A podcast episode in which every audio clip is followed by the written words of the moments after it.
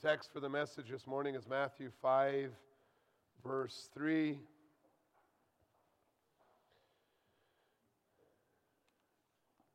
Introduced to the Sermon on the Mount and the Beatitudes last week, Sunday, and now we head into the first words that our Lord Jesus spoke when he taught them on the mountain. Matthew 5, verse 3. Blessed are the poor in spirit, for theirs is the kingdom of heaven. Beloved Church of our Lord and Savior Jesus Christ, that first blessed statement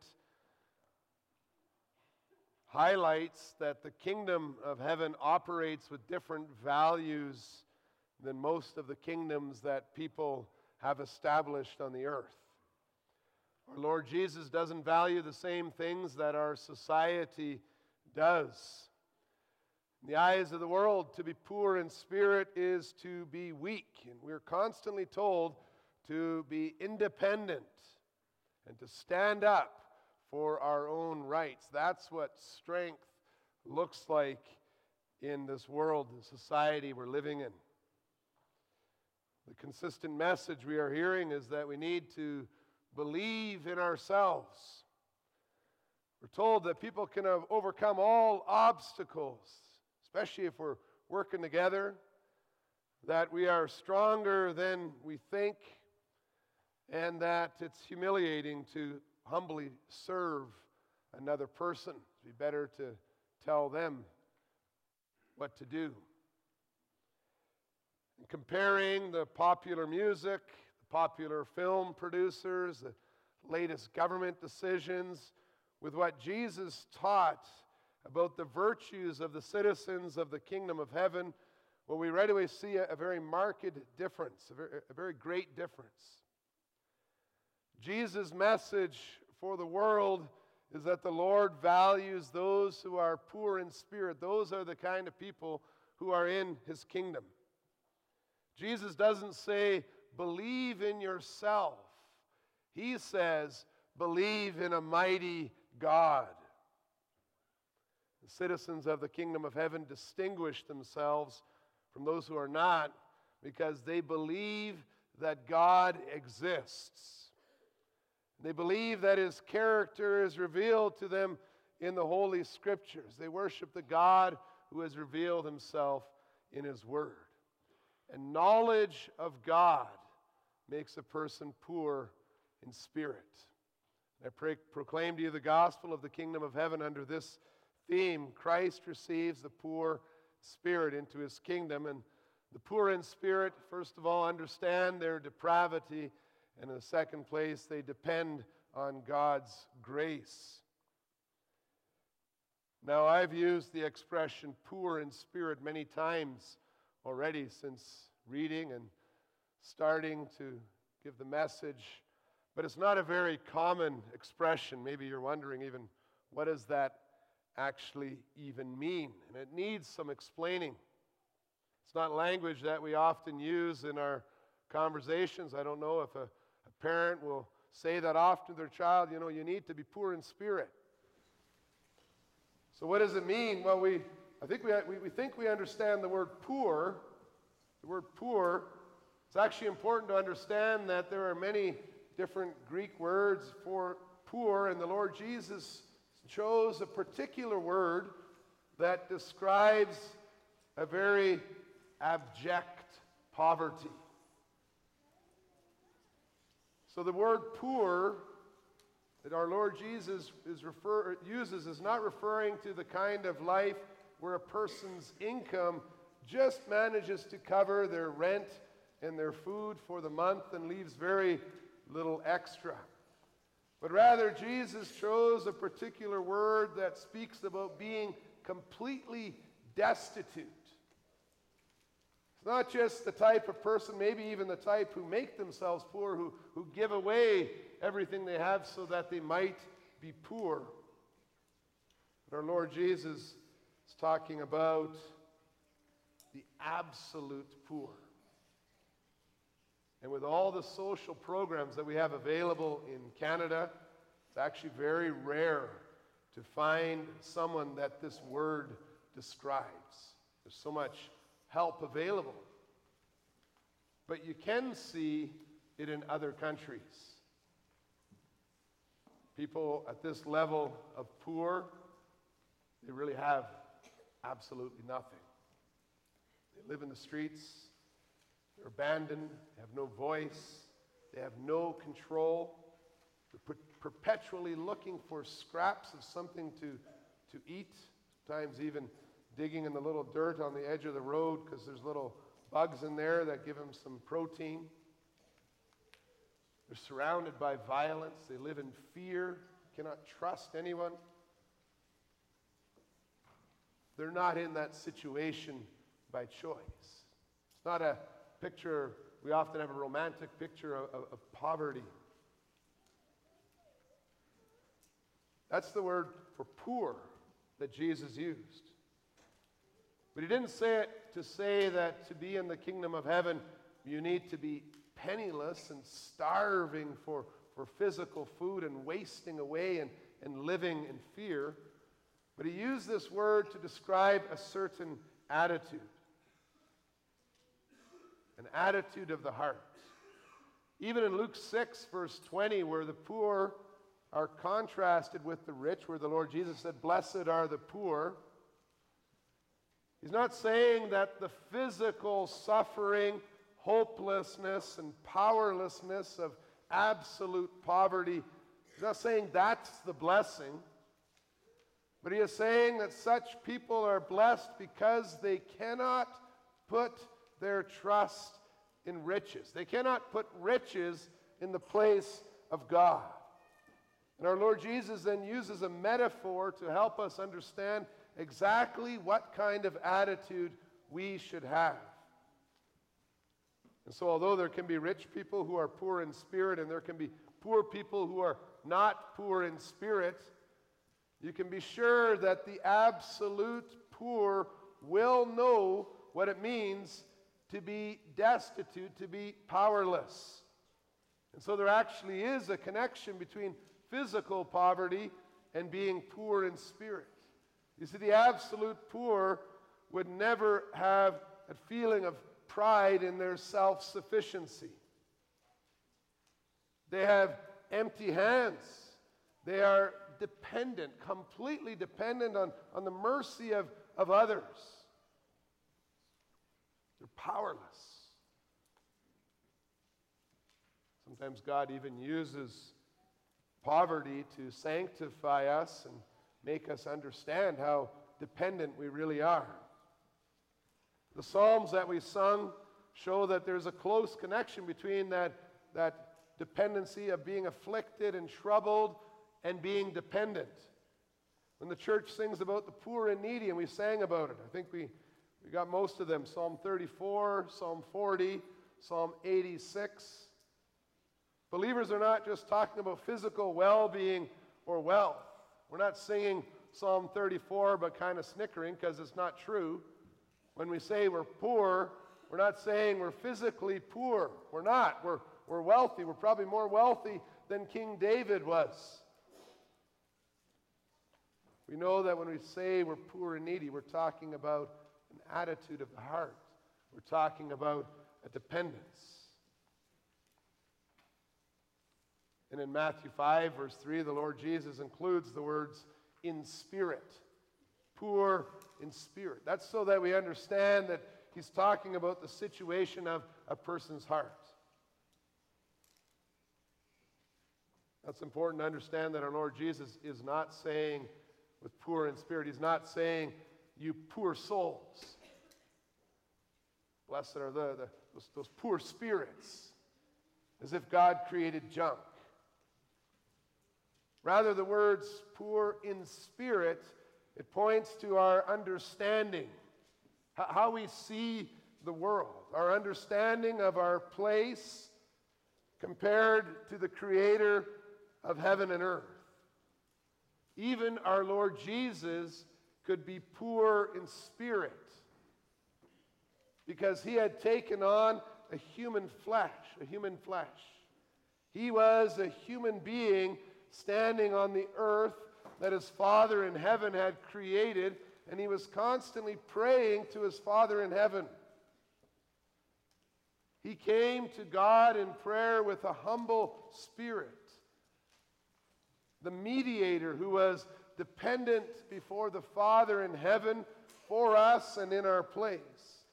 And if our Lord Jesus could be poor in spirit, then we know that our poverty is not a result of sin, for Jesus was sinless. Rather, to be poor in spirit is to be a human being with an understanding. We are living in a world that was created by a sovereign and a holy God. And He gave us minds and hands and, and, and hearts that are completely dependent on His grace. He made us to be dependent on Him. To be poor in spirit is to believe that God exists. Well, Jesus was poor in spirit because he knew what Paul preached that in him, in God, we live and breathe and have our being. And our Lord Jesus showed us what being poor in spirit looks like when, when he constantly prayed to God in dependence on him. And his spirit within us now brings us as citizens of God's kingdom into that same understanding of who we are. In our spirits, by the grace of God who works on us through his Spirit, in our spirits, we understand that there is a sovereign and a holy God. And we understand what we mean when we say he's sovereign, what that means for who we are.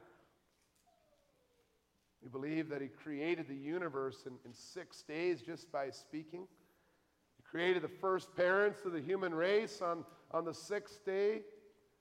We believe that we are made to glorify God, that we're completely directed to Him in, in everything that we do and say and think with our souls and our minds and our strength. We know that anything outside of glorifying the one true God is, is actually rebellion. that brings into eternal damnation. So, if simply recognizing that we're human beings before a sovereign God makes us poor in spirit, like our Lord Jesus Christ, how much more when we also know that we, as small little human beings, have also sinned against God? had the audacity to turn away from him, to shake our fist at him, to, to do things our way.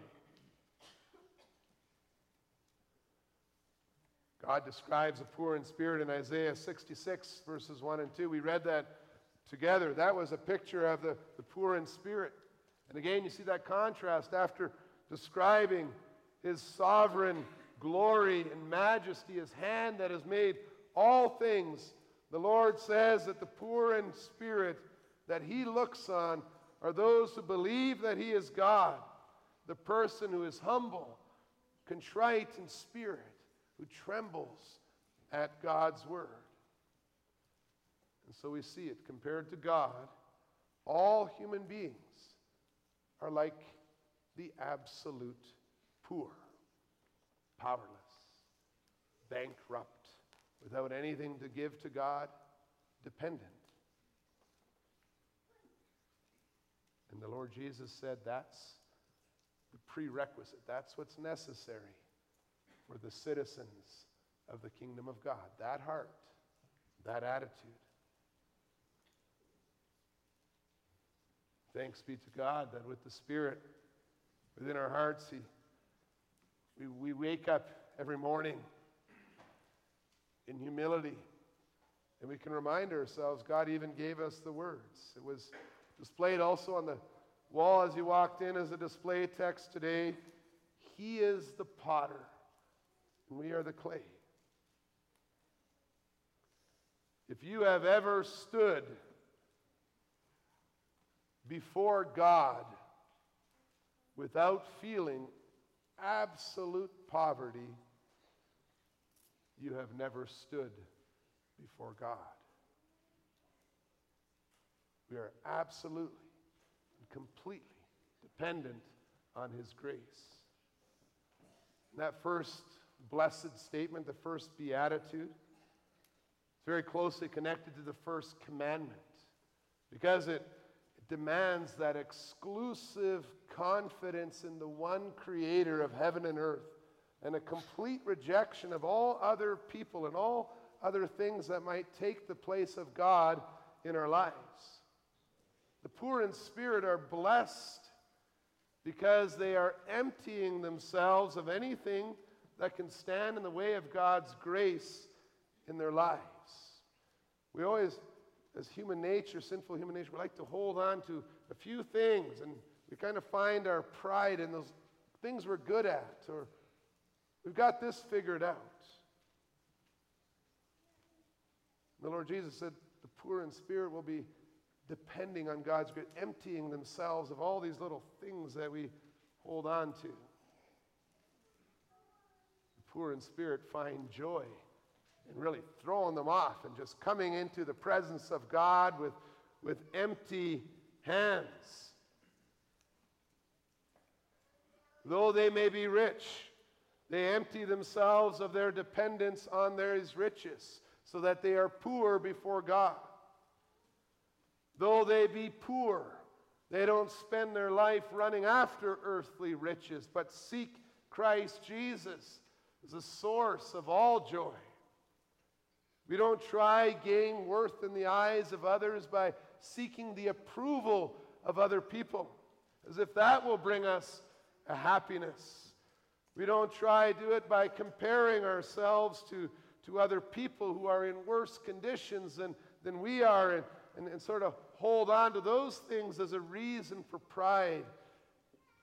But we empty ourselves of all pride, of, all covetousness. We say, God, you fill us. Poor in spirit is not self hatred, it's not shame. Even one of the Psalms we sang about it. When we're poor in spirit, we never need to be ashamed. It's not a frustration with our own weakness.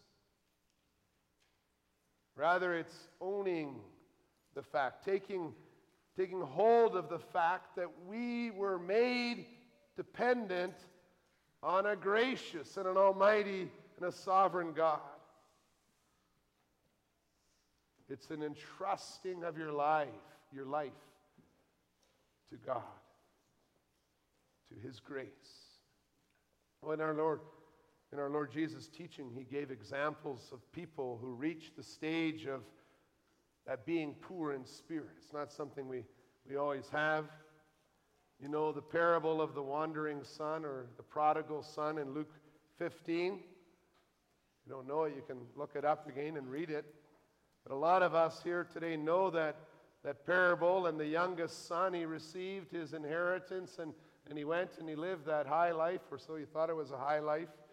But he spent all his money, and then he got to the point where he was poor, absolutely poor. He, he was feeding the pigs, and, and he was wishing he could eat that, that food that he was supposed to give to the pigs. And then all of a sudden, he, he realized, he, he said, and, I, and I'm quoting here, I got it written down here, Luke 15, verse 18 I will arise and go to my father, and I will say to him, Father, I have sinned against heaven and before you. I am no longer worthy to be called your son. Treat me as one of your hired servants. That's what poor in spirit looks like.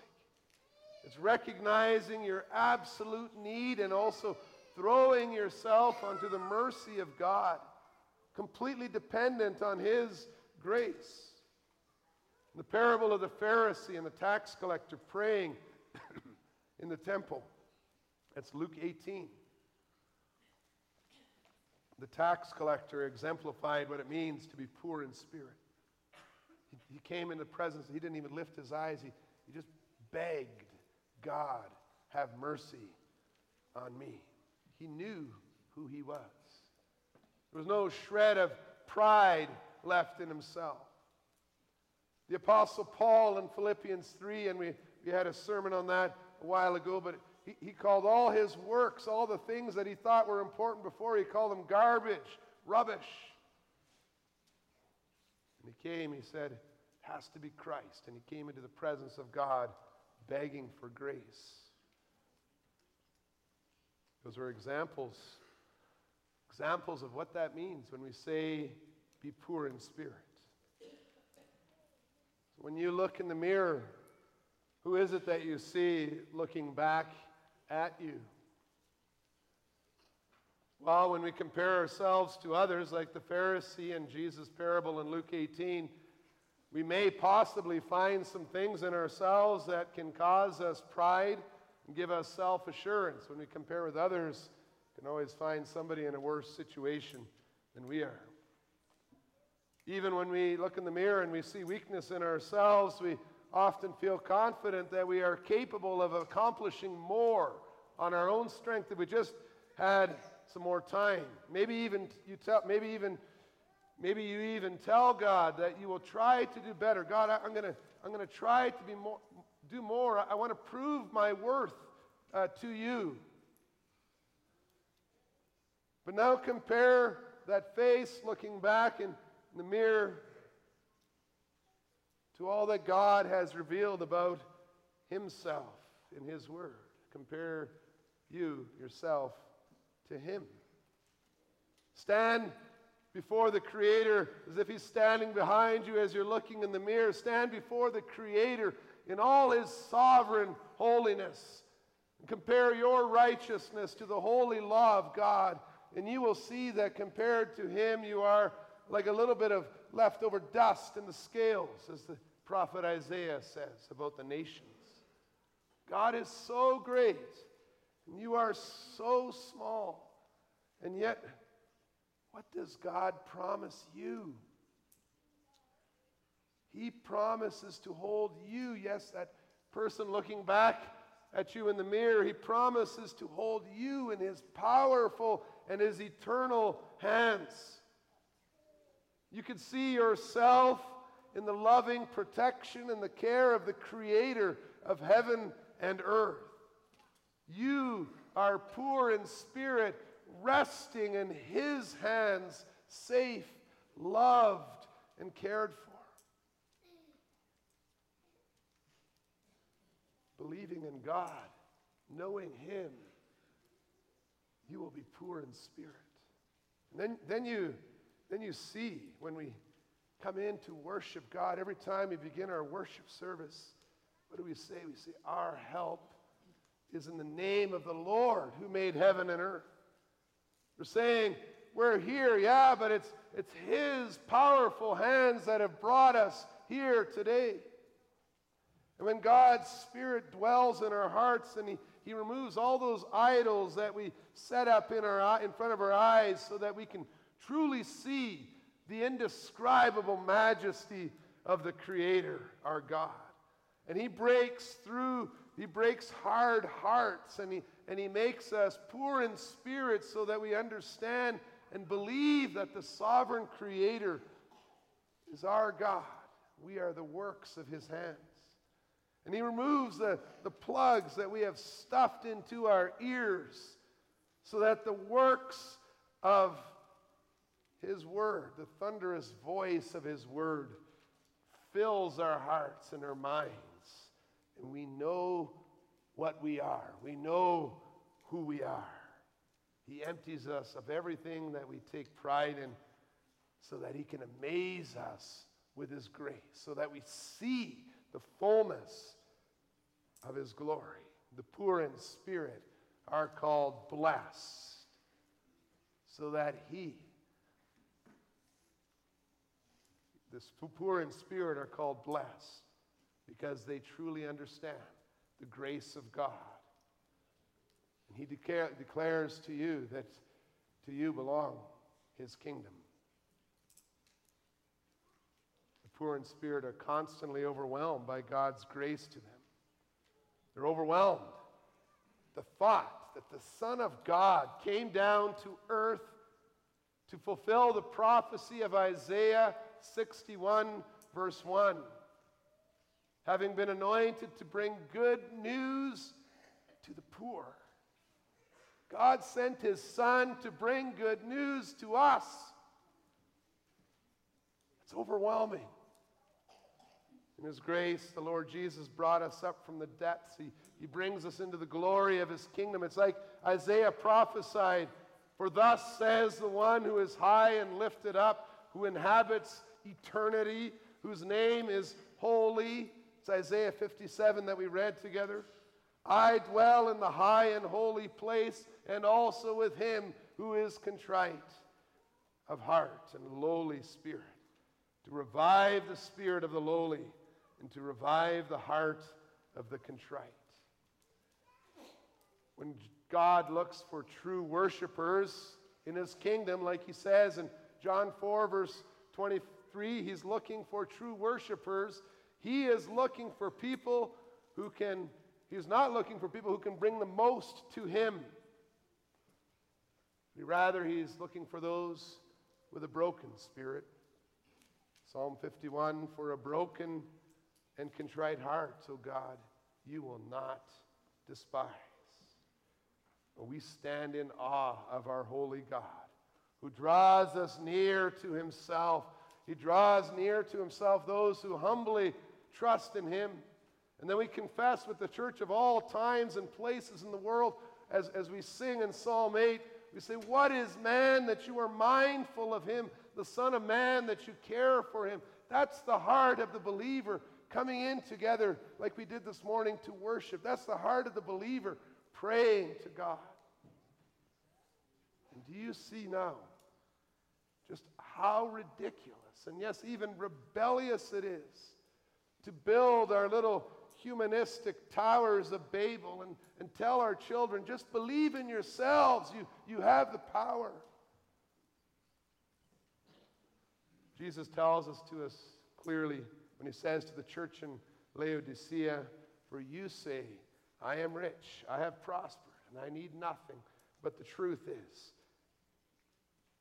we are wretched, pitiable, poor, blind, and naked. We are dependent on his grace.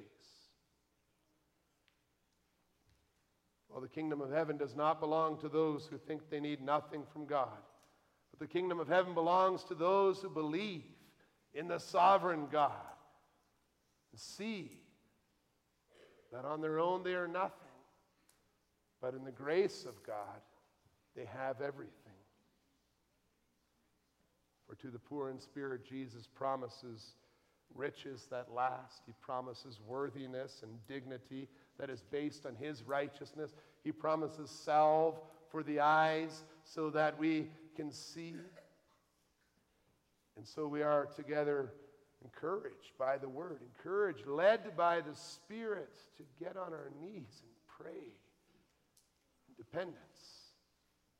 The poor, poor in spirit. Mere creatures before an almighty God mere creatures for whom he sent his son to die. Well, your strength, brothers and sisters, your strength is your recognition of your weakness, your dependence. Blessed are the poor in spirit, for theirs is the kingdom of heaven. Amen.